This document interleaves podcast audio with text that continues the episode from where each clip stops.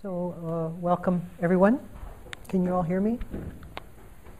Let me know, raise your hand if you can't hear me as we go on here. Uh, so, we're continuing with the theme of the second foundation of mindfulness, which is feelings, uh, not feelings in the sense of emotions, but feelings as the basic um, contact expression of the moment. Whether we are uh, whether there is a uh, invitation to a pleasantness or a, re- a repulsion of unpleasantness or a neutral disinterest. Uh, the moment, each moment, each experience offers a tone associated with it. Often, as I've mentioned in previous talks, these tones go unnoticed and we're often embroiled in the uh, reaction to the tones that we have uh, accentuated and developed and exaggerated uh, in the course of just a very quick moment. and uh, we have a whole story tied up with it, past memories associated with it, and we're often running on an association that, in its, simplicity, in, in its simplicity, it was just a feeling tone. It was just this. It was just this much. And I encouraged everyone to notice, uh, especially in the more pleasant or enamored moments or the ones that are more aversive and repulsive, uh, instead of moving uh, forever in the narrative of how awful or how wonderful it is, simply go to the base feeling of the moment and uh, see if this moment isn't worth living, regardless of the feeling tone that's being imparted. Just see if we can encompass or develop an embrace of the moment, uh, regardless of the feelings that might be contained within the moment. And you'll see that you have, each of us has the capacity to do just that. That we each have the capacity to bring the moment back down to its simple, simple nature. Uh, and that when we're willing to do that, the complexity implodes upon itself.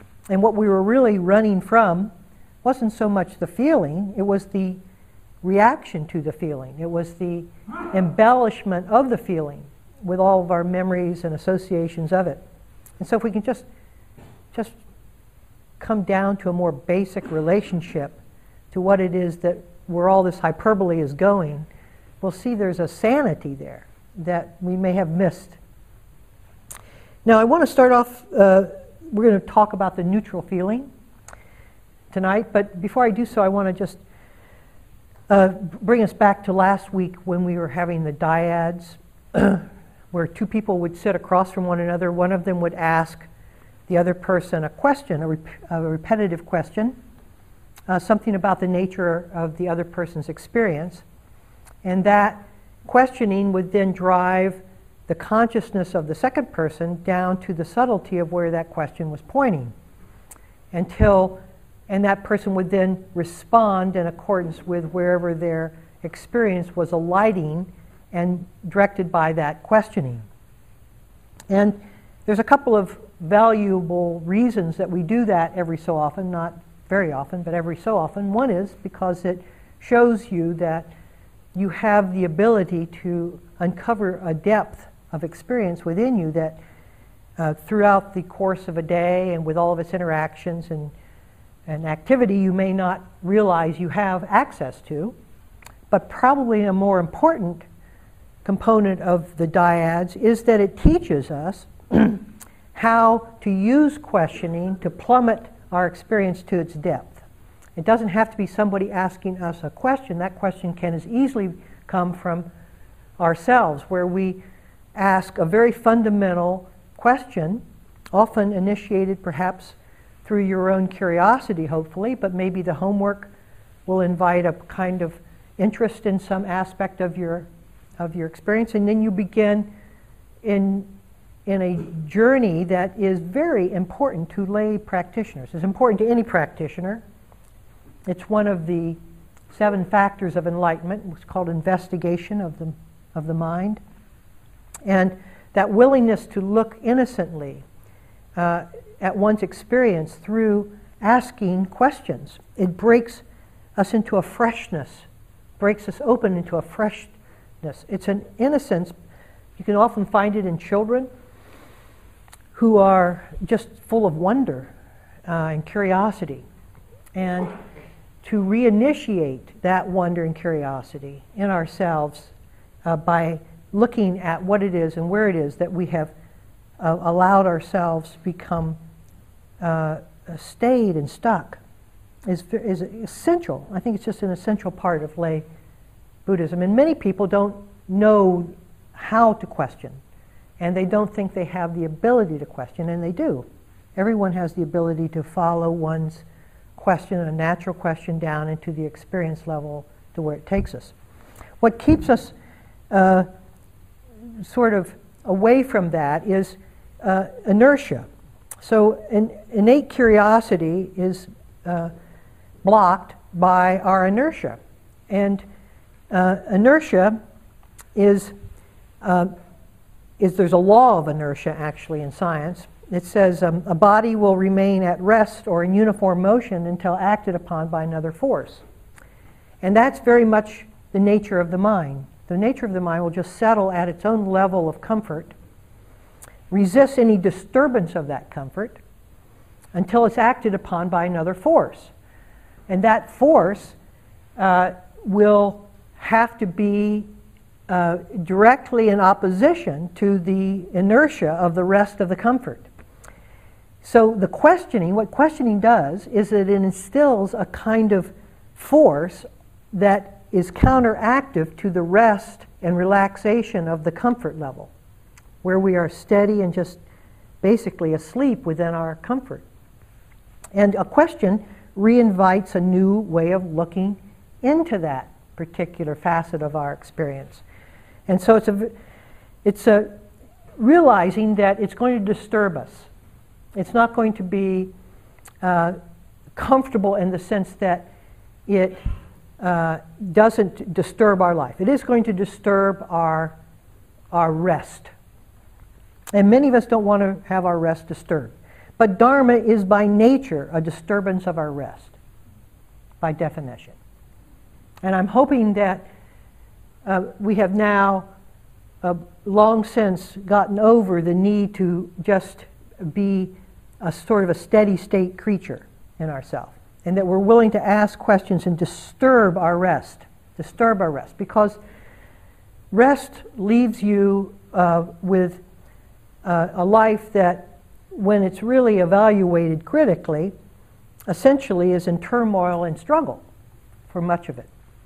And the willingness to test and question our life on an ongoing basis brings it into more harmony, actually brings it into a, a smoother resonance with the rest of life. Uh, but we have some basic assumptions that we just don't feel like disturbing. I was listening to the radio today, and there was the question of the climate change, and one person was uh, fighting uh, the implications of climate change by saying that he was reading a scientific article where the person was attributing the climate alterations to sun disturbances. Uh, and there was one scientist who wrote a paper like that, despite 4,000 who uh, in, say differently. And this person, because it disturbed his comfort level, because it's an, as the movie said, an inconvenient truth. This is an inconvenient truth. We don't want an inconvenient truth in our life.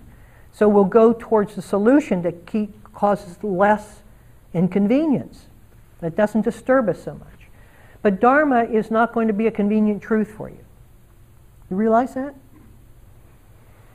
And that's why I refuse to have people just come here passively and just listen. I don't want that kind of audience out here. I want people who are really willing to engage themselves in an inconvenient truth and to pull this uh, subtlety down to where it can actually change the very foundation on the way you stand, the way you present, the way your posture is to the world. And when we're talking about feelings, we're talking about some fundamental assumptions that we have that we have based our life upon. Like a, a meaningful life is a life, this is an assumption that most of us have if we look at it. A meaningful life is a life that has uh, encouraged comfort and pleasant feelings. That's what makes that's what determines our life being meaningful, is that we have at- obtained a certain comfort level within it for many of us. And conversely, uh, we sense that we have failed when we have a lot of unpleasant feelings in our life. And then the, sum, the summation of our life either becomes acceptable or not based upon that particular expression of tone. And so we have to question that. We have to question those feelings. Now, there's an interesting uh, sort of dyadic experience here, and that is that as we rest more and more upon the feelings of our life, uh, the more pleasure and pain you'll receive from life in, in pretty much equal quantities. But the less presence you'll have for life, the less alive you'll be to life. That's what you give up.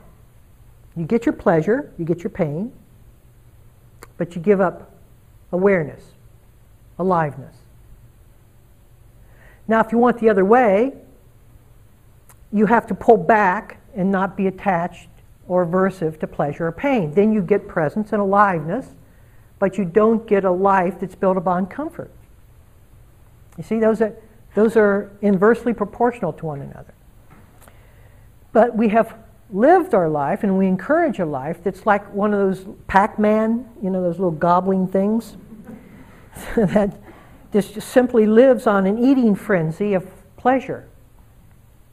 And, uh, and then draws conclusions around the moment based upon whether it's pleasurable or not. so, our aliveness is directly dependent upon our willingness to abide free of pushing and pulling the moment to and fro towards the feeling tone or away from the feeling tone of the moment. Whether we can just rest in the moment. When we rest in the moment, free of those feelings, we rest in aliveness. There's only two places you can go. You can go towards the feeling or you can go towards the aliveness. When you go towards the feeling, it also means that you're going to go towards your narrative, towards your thought, because thinking is what embellishes the feeling to make it worth and to make it feel as if it's a worthwhile life and a substantial uh, life and all of the other ways that we create a uh, narrative around a feeling tone.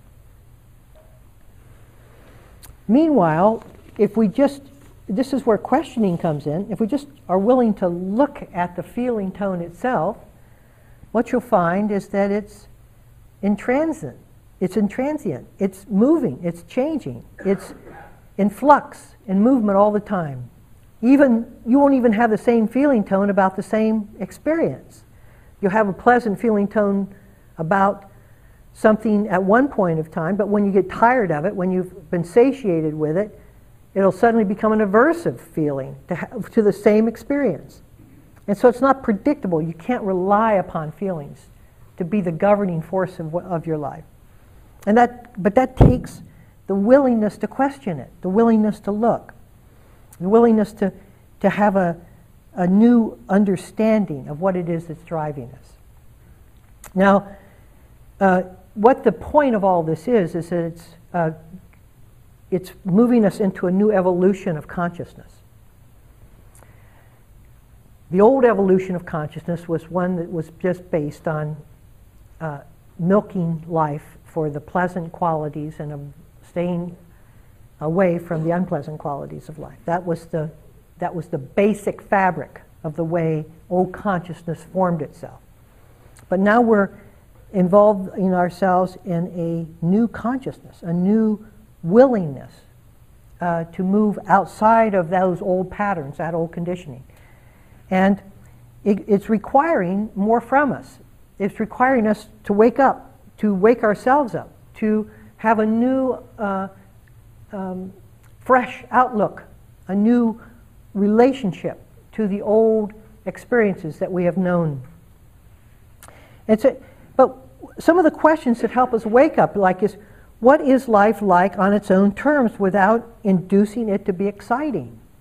What is life like when we don't induce excitement? What is it like in its raw form? Know, what is it?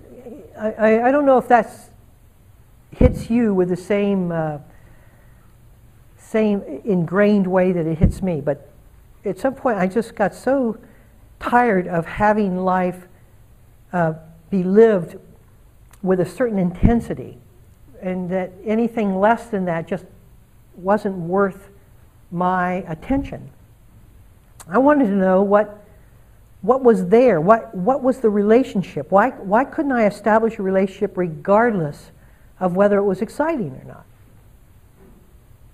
That's. A question like that can get under your skin. And then the other question, the other ponderance, is seeing that the I is formed in, dep- in dependency, but aliveness is found uh, free of dependency, free of conditioning. Just what I was saying. So that you begin to see that how the, when you're dependent, when we're conditioned to a particular experience, you get yourself in that. You get your, yourself in that because you get your narrative. When you, once you have your story, you have the storyteller, and you have the whole sense of your, your sense within life and all of that. But we've lost something, something that's pretty fundamental. We've lost a sense of touch to the very fabric of aliveness itself. And you say, what do you mean by that? I mean that when you're lost in thought, you're not alive. You, you can think you're alive, but then that's another abstraction. You're thinking you're alive. That's a very different experience than being alive.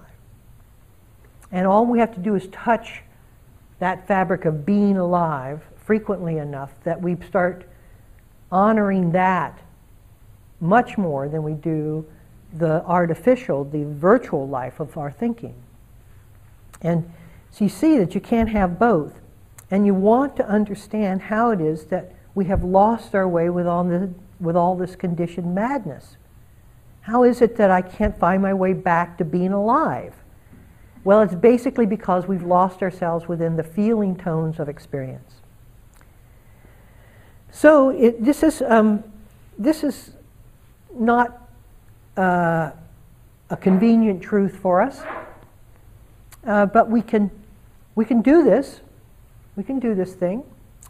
Now we've talked about the pleasant and we've talked about the unpleasant. Let's talk about neutral, the neutral feelings. Oh, I just want to it seems uh, that some of you know metta well enough to know that uh, you start off with a pleasant person, and uh, then you go to a neutral person uh, on your way to a, difficult person. And you bring love, the ability to love, or you try to bring the ability to love to all those different categories. Well, the, the neutral is harder to love than somebody you like because there's a natural opening of your heart to a benefactor or a friend that's there just in resonance. But what the neutral person, neutral means bland, that you don't know the person. There's no connection, there's no uh, interest. It's just, uh, it's, there's just no excitement, there's no intent, there's nothing there that, that's worth connecting. Right? You don't have any reason to know the person. But what you begin to see through the metta is that you can develop a deep affection, that love exists there, even if there isn't a feeling tone associated with it. Now, why is that important? Because in the love there is aliveness. When you just relate to the feeling tone, oh, I don't know that person, I don't, then you don't have the love for them and you're just relating to life through the conditioned experience that you have with life, which gives you gives you a sense of yourself and the other person, but it doesn't give you any connection with that other person. When you, are, when you allow yourself to settle in and see through the neutral, you begin, your heart begins to naturally connect just from bare humanity to bare humanity and you see that love is alive. Love is the expression of aliveness, and it has nothing to do with what you happen to be feeling about that person. So that sort of sets us up to how to look at feeling tones. to see if there's aliveness even in the blandness, even in the disinterested, even in the, in the boring. And it's, I think it's actually uh, very important. Now, neutral doesn't stay neutral for very long. We, one reason many of us get into meditation is that we want the neutral. We want to be neutralized, right? We don't want to have any disturbances in our life. So we're looking for some way uh, to be unaffected. And we associate neutral with being unaffected. And many of us uh, hover around the word equanimity or balance of mind, hoping that we will come to sort of some sort of flat line relationship to life itself. And I'd just like to say that that's not meditation. That's not what we're trying to do here. That's false. That's, pursu- that's, a, that's the uh, uh, attachment to neutral. All right, so we're not trying to be attached to neutral, we're just trying to experience what neutral is. And neutral is neutral. you, neutral is just nothing exciting, nothing advantageous, nothing pleasant, nothing unpleasant. It's just that bare experience of neutrality. Now, the other way that many of us go when we aren't seeking neutrality, which is a attachment to the neutral, is that the neutral becomes unpleasant very quickly. Now, why does the neutral become unpleasant very quickly? Because we, the sense of us, doesn't get any traction from the neutral. We're not fighting anything, we're not uh, grasping anything, we're essentially in a dead state. Right? And we can't survive, the sense of I doesn't survive in a dead state. And so it doesn't, so quickly it makes the neutral unpleasant. It makes it uninteresting. See? Now we've gone from neutral, which is not really uninteresting, it's just not interesting. and we have made it into a, we've now we've turned it. We've turned it, we've distorted it. It's now, be, and very soon after it becomes uninteresting, it becomes what? Boring. Right? Dull. Lifeless. And we can just feel, you know, just like try staring at a wall, right? There's nothing there. I mean, maybe you like the color of the paint, I don't know. Stare at a white wall. And you just, you know, suddenly you get, your, what happens is you start, you lose connection. There's no reason that the self sees to connect with that thing.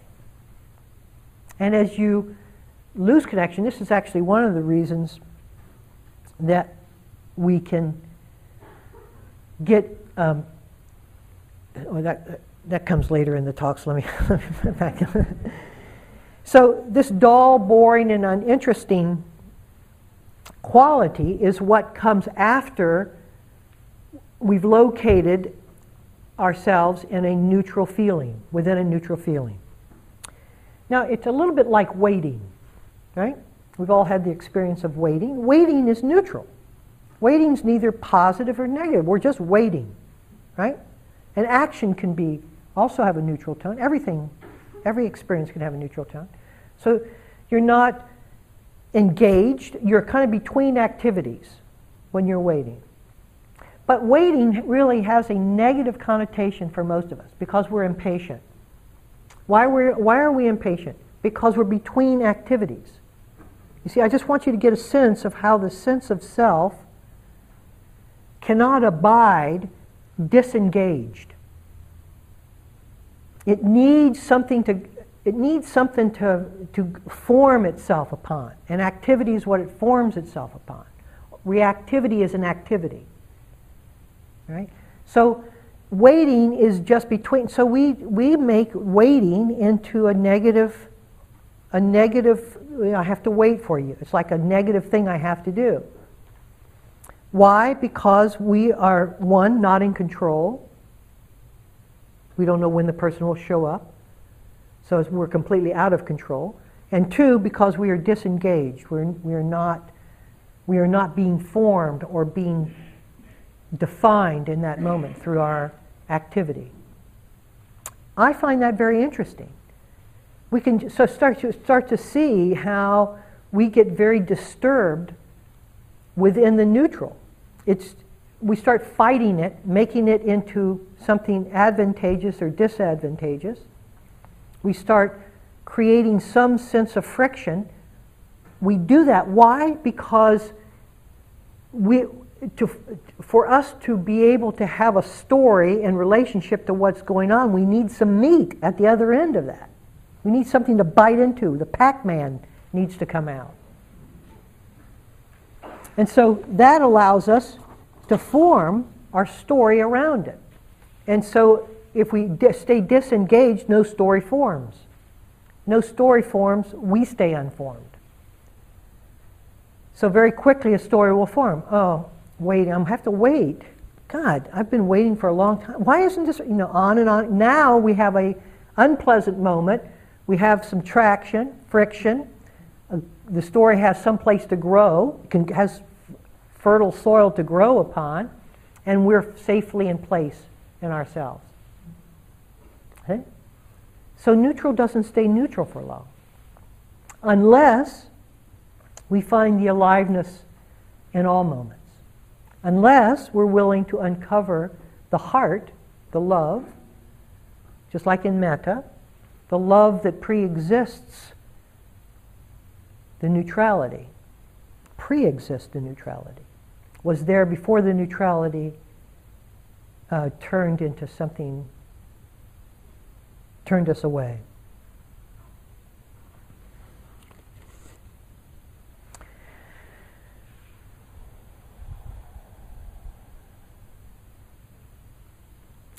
It's also interesting, I, I was thinking about this as well, is um,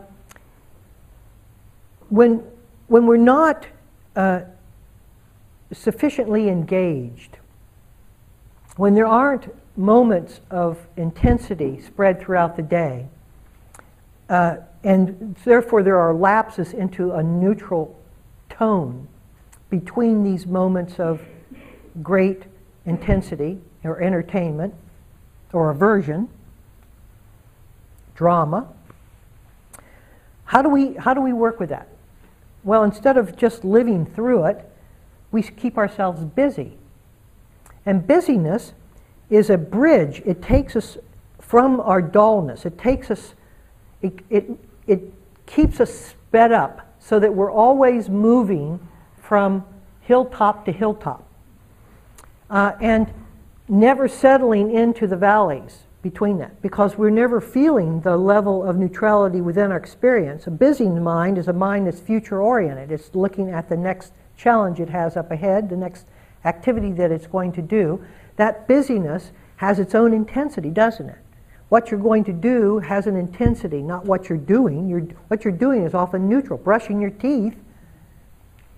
But getting, really, getting through brushing your teeth so that you can get your uh, breakfast and get to the thing so you can get, see the intensity starting to generate from the busyness that we create. Now, the busyness then moves through the entire day so that we never have to feel the neutral points of experience that are naturally there the brushing of the teeth, the chewing of the food, right? Just the, the mundane, ordinary moments throughout the day because business won't land on those. It's landing upon the next thing it has to do and putting a stress or a charge to that doing. And that way we keep ourselves pumped up, never really feeling the nature of the uh, neutral tones that really manifest throughout much of the day. Now, the other thing we do is that we start, when we start feeling these neutral points, if we allow ourselves to, uh, which is often a retreat on retreat or some place where we're uh, we've taken ourselves on vacation or something and we're not we're just allowing ourselves to relax. You begin to feel the neutral moments. You begin to well what did i i mean what is there to do? What, what have we got to do today? That's the first question that comes out of the mouth isn't it? You're sitting there on on vacation and the intensity has been you don't have the same intensity of the day because you don't have to go to work or whatever but, but still there's this, this impetus, well, what, what can we do today? Let's get, let's get this thing going. because the neutral, the feeling of blandness, of ordinariness, is not sufficient. We're supposed to be what on vacation? We're supposed to be delighted. We're supposed to have, supposed to be comfortable, pleasant. Now we also start taking this sense of dullness that comes our way personally, as personal statements. We take it as, as personal ownership. If we get too dull, if we experience too much neutrality during the day, which is one of the reasons that uh, remember that we stay busy, well, could that signify that I'm I'm dull?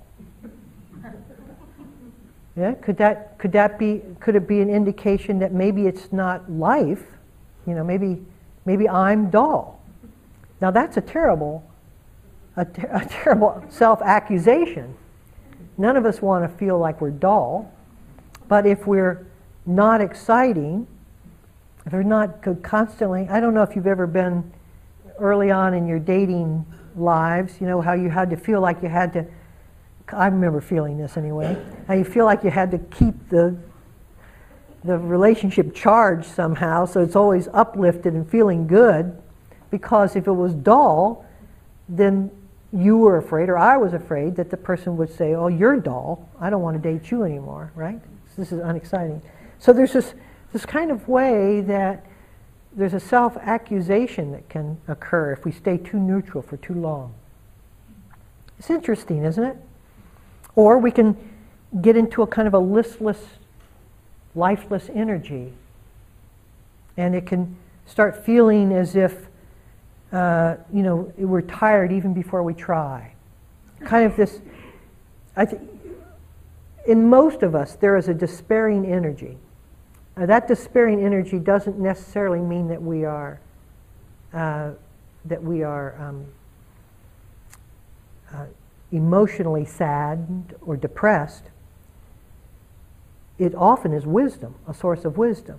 When we aren't keeping ourselves pumped up, moving from one peak to the next intensity, uh, and you just see what life is at its ordinary level, there can come a despair that many of us stay very uh, averse to.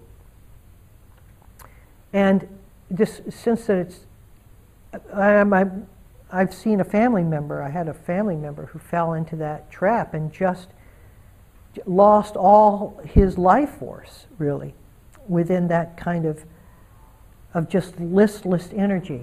Didn't have any, anything that would stir him anymore. And I think many of us feel frightened by that prospect in ourselves. And then it leads to the ultimate question, of course, and that is is life worth living at all? I mean, if it's not about, if we, if we start looking at this thing and we prove that it's not about comfort, and it's comfort isn't the source of happiness, then there's this moment of very, um, very awkward moment in which our life has been built upon that assumption. And we have to, we go through a moment of terror in which life itself may not be worth living. That question arises in us. If it's not about what I've been striving for, what I've made my life around, What's it about? This uh, can take some time uh, to flush out. And many of us go through that darkened, dark night of the soul period in which we have ended our usual life's purpose, but the fulfillment of our aliveness has not yet been reached. And there can be this despairing that occurs. So, uh, all of these things are part of the journey of looking at our feeling tones. And some of them, I'm sure, are persuading you that you would just soon keep it comfortable and nice. Uh, but let me assure you that at the other end of this questioning and investigation, there is full aliveness, which is worth every bit of the effort that we put forth in, dis- in its discovery. Now, some of us uh, like to be bored. Some of us uh, want boredom, encourage boredom. Uh, because boredom does is a nice defense for us. It's not pleasant. Boredom isn't pleasant. Boredom is a waiting period. Boredom is saying that what's going on now isn't worth paying attention to. And we have to wait for a better, more exciting moment to pay attention. So the, the sense of boredom is really a sense of glazing over the moment and not paying attention to it. Well, why is it encouraged unconsciously in some of us? Some of us encourage it because it's a partial heart. It's, it's, a, it's a heart that isn't fully engaged. It, when we're feeling uh, that we're not up to the task of a full living experience, that we, that we don't think that we can really do this thing because of the person we are, uh, boredom gives us a nice state of mind in order to sort of dismiss having to even look, having to even show up. Uh, and we can just sort of go back into ourselves uh, and find an alternative of comfort to this sense of boredom. Uh, and it lacks, there's the lacking of intentional focus um, allows my story to enter. This, uh, I can just be filled with dreamy kind of uh, narrative, storyline, just drifting in thought.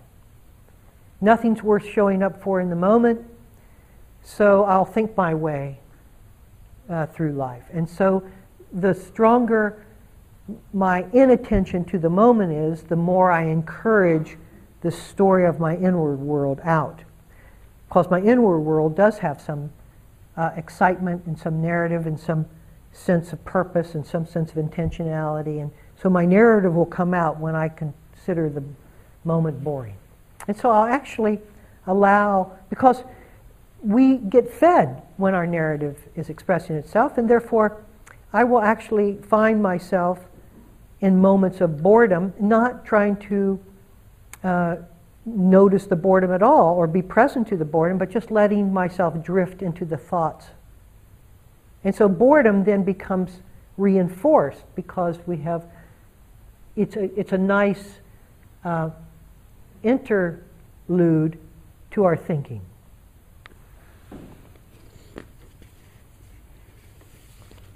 Problem, though, is that when we don't show up for something, we begin to feel that there is a sense of lacking in our not showing up, and a doubt begins to uh, show up in ourselves. And it's we don't we have fear of the failure. If we actually did show up, and then we failed in our showing up, uh, that's too much of a risk.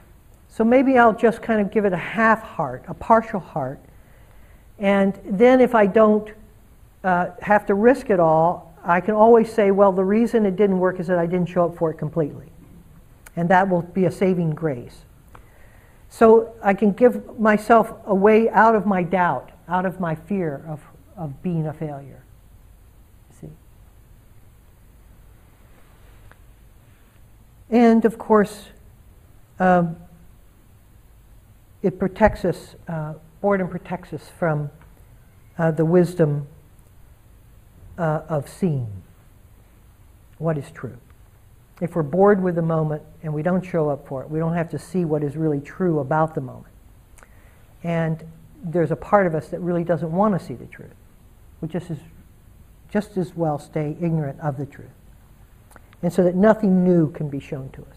When I show up for the moment, something new is, will be revealed. But if I can just kind of stay bored and unattentive to the moment, uh, sort of disinterested of the moment, then nothing needs to change really. Nothing, and there's no newness that needs to be seen, and I can just kind of fumble my way through without uh, any uh, increased wisdom. So uh, that's what's against us. All right? Now, let's look at the neutral and the Dharma because we want to encourage some aliveness here. We want to find out a way, an avenue, so that we have a system, a practicum for dealing with the neutral rather than just letting ourselves drift through the neutral, not be not willing to show up for the neutral, feel disinterested. I know there's a lot of, of, of connotation about ordinariness in the neutral and being ordinary and routine and all of that really feels very negative to many of us. I don't want to be ordinary. I don't want to be just what everyone else is. And when we're feeling the neutral, it feels as if we're just in a kind of a bland state of. And that's the reason we get bored, is to keep us from the assumptions within that blandness. So this is where the Dharma really needs to, to move. And that is, we take the Dharma rests on our interest. It only moves in accordance with our interest. Where we're interested, that's where it'll move. It doesn't move just because we think we should go somewhere. We have to be interested about where we're going in order to move it there. Now, how do you get interested about boredom? Boredom, when boredom is the lack of interest in the moment. You see? Because the mind isn't going to get interested in the moment. The mind is just going to say, it's just going to summarize this moment It's not worth paying attention to. So we're going to have to look from a different organ. And if you, if you start looking at what it is that's keeping us from being alive in the moment, then you'll engage the heart. The heart gets interested in where aliveness is being blocked. It's not interested in the feeling tone of the moment or trying to milk a feeling tone. It's interested in being alive, the heart. And so when it sees itself as being disinterested or bored, something, a question comes to it. An investigation is aroused within. It's like, what's going on here? Where is the, where's the presence? It's missing something and it's looking, it's interested in where it, that thing has been misplaced. Where is it? Where is the aliveness in this moment? And it's not a pretension, it's a deep, embedded interest in wanting to flush out the mind so that the mind will no longer be the basis and, re- and resolution of our lives. We have to be, we have to be interested in more than what the, how the mind is interpreting perception. Right? And if you know that interest is a, an inherent part of each one of our aliveness, that when you're alive, when each of us are present, when we're awake, when we are alert and attentive, when we are aware. Aliveness is a component, is a quality of that awareness. And when you start feeling yourself disinterested, you know that the opposite is true, that you've been lost, you're now lost, you're now enjailed, imprisoned within the mind. There's no interest. In fact, the mind state itself is the lack of interest, and all you want now is to be comfortable comfortable. And so you'll co- opt out for interest by trying to be comfortable. So we have to arouse something. Okay, wait a second. What's blocking what's blocking awareness in this moment? What's blocking? And what you'll see is that boredom is blocking awareness. The state of disinterest, the state of blandness. Now we have to get very quiet. We do not move just because something says it is uninteresting. If we, are to, if we accept that premise of the state of mind that says this is uninteresting, then we'll just go from one state of mind to another, one feeling tone to another. Whatever the feeling tone tells us, that'll be the nature of our life, and we'll be con- completely conditioned upon what that state of mind is for us to show up or not show up for the moment. But if we say, regardless of the feeling tone, regardless of the feeling tone, where is the aliveness in this moment? We look through the feeling tone, we look through the state of mind to gain access once more to that state of interest. How do we do that? We get interested in what seems to be blocking the interest. We get interested in the boredom itself. What is this thing called boredom? What is this? Dead stop. Now that's the questioning. That's the dyadic questioning we were doing last week. What is this?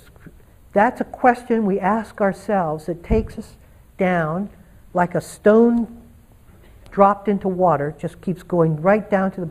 That stone of the question just drops right down to the experience of boredom itself. And the experience of boredom itself is then it's not assumed to be true. It's listened, it's looked at, it's aware, it's the awareness now is permeating the very sense of boredom itself, but not being bored while it's on its journey. It's being it's actually interested. And therefore the boredom dissipates, cannot sustain itself, and we find ourselves alive within that question as the boredom, as the ice sheet breaks on that boredom and completely renewed. But you see what we have to do. We just can't let the state of mind convince us of its truth. That's essentially Dharma in its most fundamental.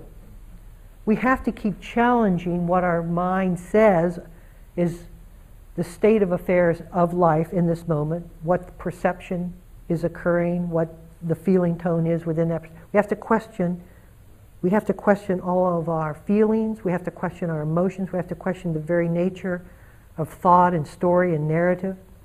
Just by how? We don't, just by being quiet and listening to see, is this true? Is boredom really true? Is this moment really boring? Is that the summation? Is that the truth of this moment?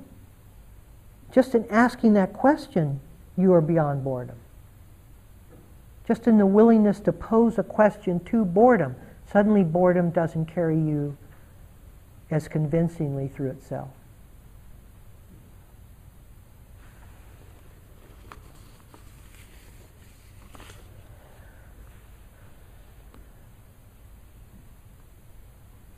So, learning how to be quiet, whatever, whatever state of mind arises. Because whatever state of mind arises is a conditioned phenomena that we have learned to react, to cover and coat this moment with our conditioned reaction, and then we just build a particular attitude and a particular commentary around that attitude and around that feeling, and off we go. And our life is just lived as a continuous series of conditioned responses. Well, that doesn't sound like much of a life to me, and I hope it doesn't sound like much of a life to you. For us to stop, find the meat of ourselves, the foundation of ourselves, to regain a foothold in the aliveness, awareness, to not let anything settle between our hearts and that awareness as impenetrable.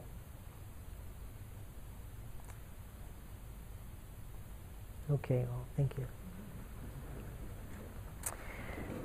So if we can just sit for a minute, minute or two.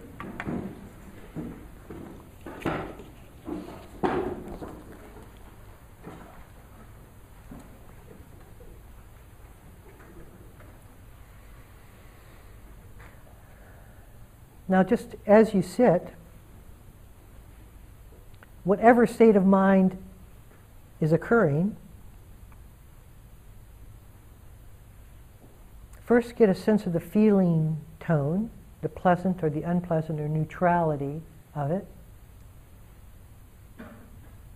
Worry, stress, calm.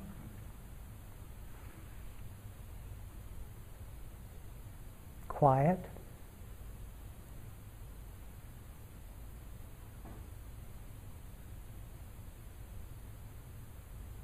So nothing's being embroiled here. Nothing, we're not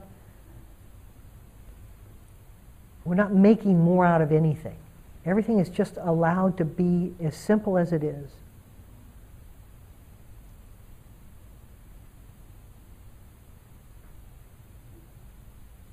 When you come to a place of neutrality in yourself, where nothing is either exciting or unexciting,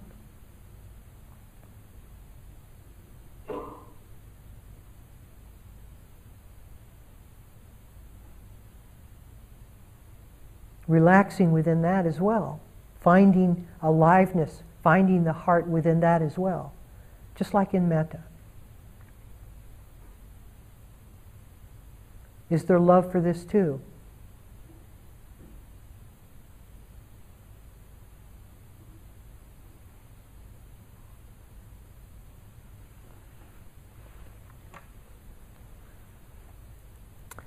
Okay.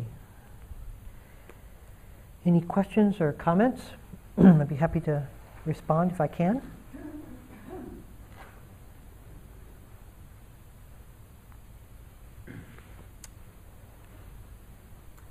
Um, you were talking about that place of neutrality, and uh, I talked before about when my husband had his uh, brain operation, and and there, there's this other place that feels kind of similar to that. That's this place of not knowing, and there was the, there were these times when we didn't know what was going to happen, and, and I really wanted to to um, say, oh, everything's going to get better, or oh, this is like terrible. This terrible thing is going to happen, and in truth, we didn't know. Nobody knew, and it was really, really hard to stay. Just and, and it was a practice, like Yes. say, it's not either getting fully better Right. or dissolving into terribleness. Right. Right. just- This is just not knowing. Right. Okay, so when there is that moment when you can't, when the truth is not, uh, when the truth is not known, right? You don't know whether somebody's going to get better or it's going to get worse, and there's this awful not knowing. What, what, it's awful in the sense that it's not know, known, but if you look, it's also the point of connection. Yeah, yeah. It's probably uh, the point in which you're most connected, say, to your husband, in that not knowing. And to, and to what's happening. And to what's happening, exactly, and to what's happening. Once it's summarized, once you know that it's going to all be better, then everything is missed, and you're, then you, you don't even, it's not even really paid attention to anymore because it's been summarized, right? Uh, it, it's, it's, it was in hospice care, same thing. What do you say to somebody who's dying? What you can't, you'd love to be able to give them something that would make it okay, but that's not going to happen. So you, and you'd love to say, oh, you look so good today when you come in the next time when you see them, but they don't. Or maybe they do, but you know, still know they're dying, even if they have an up day. And so you stop inviting a kind of reflex, reflective or ref, reflective um, uh, uh, a, a compliment to somebody. It's just just a complete reflex. Uh, and what you find is that when you don't do that, you know, like, hi, how are you? I'm fine. You never met the person. Hi, how are you? Person A. I'm fine. Person B. Nobody said anything to anybody in that moment, did they? Right? So when you go in and you can't say that to somebody, you have to connect with them.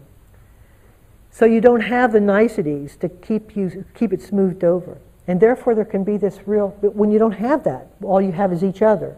All you have is the the intimacy of the moment to meet. It's that's the true invitation of you know, that, right? So neutrality, I mean, neutrality is a summation. It's like this isn't. I mean, very quickly, a neutral feeling in itself isn't a bland statement. It's just neutral. But it becomes bland very quickly, becomes aversive very quickly, because it's not interesting. And if life isn't interesting, then it's not meaningful. Therefore, n- neutral is not a just um, uh, feeling to atone, attend to. And therefore, I don't, I don't have time for neutral. I don't have time for neutral. It has to be exciting. You see, this is a, it's very quick. It's very just automatic within our system of thinking, our assumptions. But if a neutral, okay, what, but aliveness is equally in the neutral. It's not missing somewhere. It's not just in the pleasant or it's not just in the unpleasant. It's equally everywhere. Aliveness, awareness is equally everywhere. We have to prove that to ourselves to be dharmic. So everything that every moment tells you to back away from, you have to prove that it's not worth backing away from. You have to prove it to yourself. That this moment is, even if you, and you have to go through a barrage of psychological, uh, psychological waves of, oh, this is, I'm just going to be ordinary, I'm a dullard, nobody's going to like me, I'm just, or, you know, the moment's ordinary, all of that, all those waves of conditioning that we've had on each one of the feeling tones. This one has a lot of waves to it. So, okay, let me, uh, that's okay, let it come. What's left after all that gets washed away? Is that next wave of ordinariness gets washed away? What's left? Aliveness is what's left. Aliveness is what's left. How do we think we're going to find this thing? You can be really good Boy Scouts and Girl Scouts. You know, find all your different, you know, spend your years of Dharma practice scavenger hunting for the right qualities of mind. To do what? So that you can get away from the qualities of minds that are already there, that you already have. The quality of mind that you already have is as alive as any quality of mind you'll ever seek or want to find. And do you think you will ever wake up to anything unless we know that for a fact? Because this moment will never live up to what could be if I just had more quietude, more calm, more tranquility, more samadhi. You see what we have to do? This is called li- living our life, full on, where we are. And what's joyful to me about it is you don't have to go anywhere to do it. well, that's the burden of spirituality. I got to go find a teacher. I got to go find. I got to go to the Himalayas. I've got to, you know, I've got to go on retreat. I've got to do. It can be very helpful if your life is called to do any of those things, but it's never without its aliveness. It's equally as alive as it was before you left on your journey. Now you got to prove that. You see, it's just our doubt that keeps us hedging our bets. Well, we say, I don't feel, I don't feel awake, I don't feel complete. Right, you don't feel. So look at the feeling associated with that statement. Rather than conclude that that statement is true, take it apart. Look at the feeling that you're having about yourself. Where's the aliveness within that? You see, just keep flushing it out. Is this making sense? Okay. That's enough. Thank you all. Thank you for listening. To learn how you can support the teachers and Dharma Seed, please visit dharmaseed.org slash donate.